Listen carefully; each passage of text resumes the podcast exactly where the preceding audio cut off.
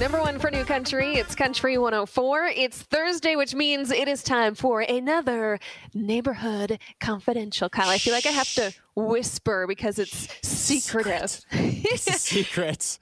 so, right now on the phone with us, we have somebody. Uh, we're we're going to call them Mr. Anonymous this morning. That's what I'm feeling like. So, uh, Mr. Anonymous, you had a story about a neighbor that uh, you needed needed some help with or needed to get off your chest this morning.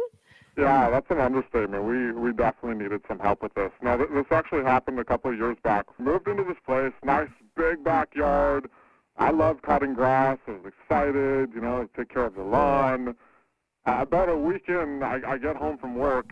I'm ready to cut the grass. I look out the window, and there's like this random path cut right through the middle of our lawn, all squiggly lines. Just a few days later, circles cut in random spots all over our yard, What? like, like crop circles or something. So I'm like, okay, what, what's going on here?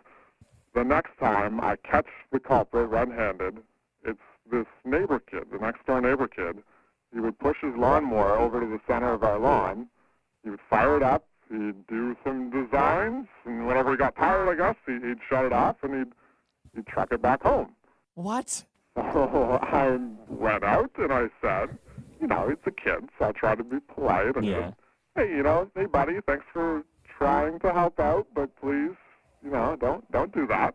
Don't help. Yeah, don't help.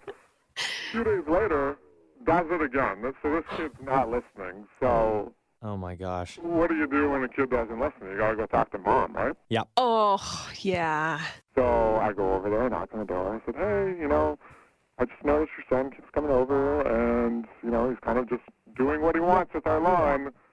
She gives me the dirtiest look and says he's just helping, and slams the door in my face. Come on. No. Uh, you know, so at this point you're like, well, what do I do now?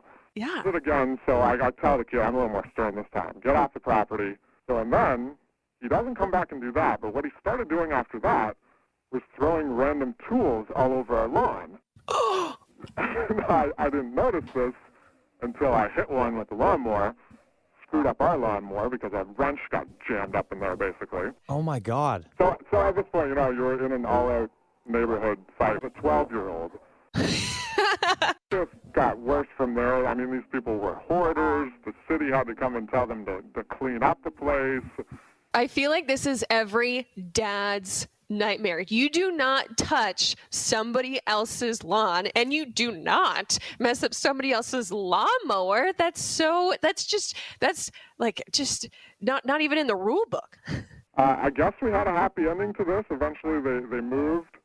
Uh, my wife and I literally celebrated the day they moved. We got a bottle of champagne and celebrated on the back deck. So they did move. Yeah, Okay. I thought we would have to come up with some sort of um, uh, way to help Evacuation fix this problem because th- this sounded like a whole nightmare that you you took every precaution necessary and it just escalated. Oh, it, it just kept getting crazy. And you know what? The next neighbors, they actually would yell and scream at each other at about 1 in the morning. Uh, however, somehow that seemed way better.